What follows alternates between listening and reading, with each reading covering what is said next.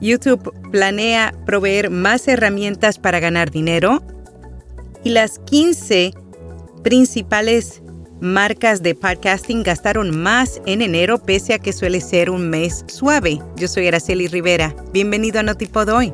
Notipod Hoy, un resumen diario de las tendencias del podcasting. El audio cristalino de nuestro podcast diario Notipod Hoy es traído a ti por Hindenburg. Oír es creer. Prueba la herramienta de reducción de ruido de Hindenburg gratis durante 90 días y recibe un 30% de descuento en una suscripción anual. Haz clic en las notas. Las 15 principales marcas de podcasting gastaron más en enero pese a que suele ser un mes suave, específicamente Magellan AI reveló que los 15 principales anunciantes de podcast gastaron 48.581 millones en el primer mes del año. Eso fue un aumento del 2% en comparación con lo que invirtieron en diciembre.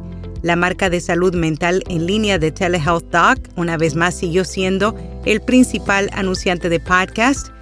Los anunciantes aparecieron en 981 podcasts diferentes siendo la comedia el género más utilizado por la marca. Amazon continuó siendo el segundo mayor anunciante, seguido por HelloFresh y la compañía de apuestas deportivas Flutter Entertainment. Las tasas de CPM cayeron un por ciento en febrero según las últimas cifras compartidas por AdvertiseCast de Libsyn.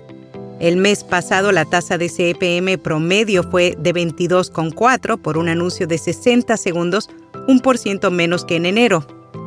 Las tres categorías de CPM más altas durante ese mes fueron tecnología, mientras a la par se ubicaron educación, niños y familia.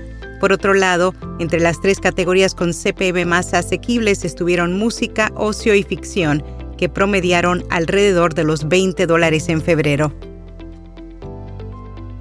Spreaker y Music Match anuncian una asociación estratégica de transcripción. La plataforma de podcast ahora trabajará en conjunto con Music Match, la base de datos de letras, para impulsar la industria de los podcasts en la transcripción de audio. Con esta colaboración, los creadores alojados en Spreaker podrán transcribir automáticamente sus podcasts a texto usando la caja de herramientas de Music Match. El nuevo director de YouTube habla sobre las prioridades para 2023, luego que el mes pasado Susan Wojcik renunciara a su cargo, Neil Mohan fue ascendido al puesto más alto. A través de una carta dirigida a los creadores, Neil se refirió sobre cuáles serán sus próximos pasos en el venidero año. Habló sobre la forma en la que YouTube busca experimentar con inteligencia artificial y con múltiples formas, como cortos y podcasts enfatizó que entre los principales objetivos está el continuar apoyando a la comunidad, brindándoles más herramientas para ganar dinero.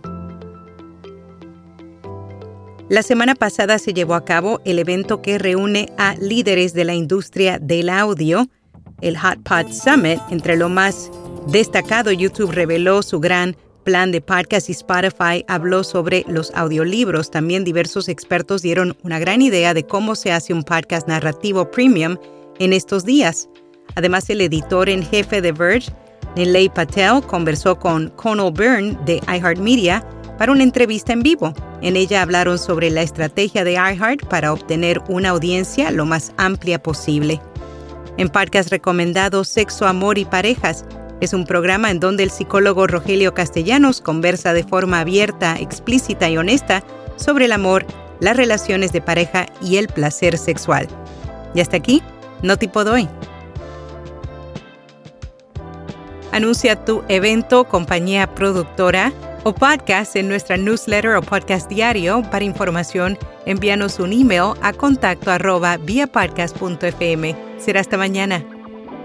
rss.com es almacenamiento de audio ilimitado, distribución automática a los principales directorios, monetización, análisis de multiplataforma, un sitio web gratuito y más Prueba rss.com completamente gratis haciendo clic en las notas.